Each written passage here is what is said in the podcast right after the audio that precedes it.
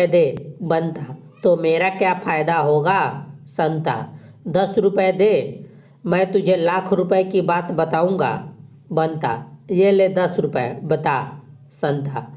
यही कि भाई, हर किसी को ऐसे पैसे मत बांटा कर।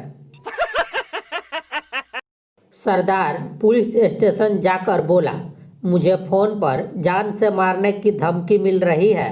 इंस्पेक्टर, कौन दे रहा है? सरदार। सिम कंपनी वाले कहते हैं, बिल नहीं भरा तो काट देंगे। आजकल के माँ बाप सुबह स्कूल बस में बच्चे को बिठा के ऐसे बाय बाय करते हैं, जैसे पढ़ने नहीं विदेश यात्रा पर भेज रहे हों। और एक हम थे, जो रोज लात खा के स्कूल जाते थे। संता को कोई मोबाइल पे तंग कर रहा था। संता ने नई सिम खरीद कर उसको एसएमएस किया। मैंने वो नंबर बंद कर दिया है। अब तेरा बाप भी मुझे तंग नहीं कर सकता। पप्पू जंगल में जा रहा था। तभी एक सांप ने पैर पर काट लिया। पप्पू को गुस्सा आया और टांग आगे करके बोला, ले, काट ले, जितना काटना है काट ले।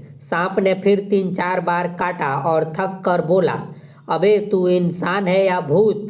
पप्पू, मैं तो इंसान ही हूँ, लेकिन साले, मेरी यह पैर नकली है। जज चोर से, तुम शादीशुदा हो, शरीफ हो, फिर भी तुमने एक ही दुकान में लगातार तीन बार चोरी क्यों की? चोर, जज साहब, चोरी तो मैंने एक ही बार की है। बाकी दो बार तो पत्नी के कहने पर साड़ी का रंग बदलने गया था। पत्नी, चलो बाज़ार चलते हैं, मुझे ब्रा लेनी है। पति, इतने छोटे छोटे हैं, ब्रा की क्या ज़रूरत है? पत्नी, तुमने कल नई चड्डी ली, मैंने कुछ बोला क्या?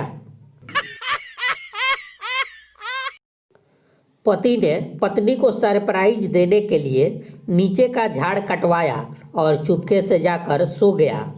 नींद में जब पत्नी ने हाथ फेरा तो बोली, देवर जी, आप कब आए? हाथी, चींटी बहन, कहाँ जा रही हो? चींटी, अपने लिए फ्रॉक सिलवाने। हाथी, थोड़ा कपड़ा बचे तो मेरे लिए चड्डी भी सिलवा देना। केजरीवाल की पत्नी खाना लगाती है पत्नी। ये लोग खाना खा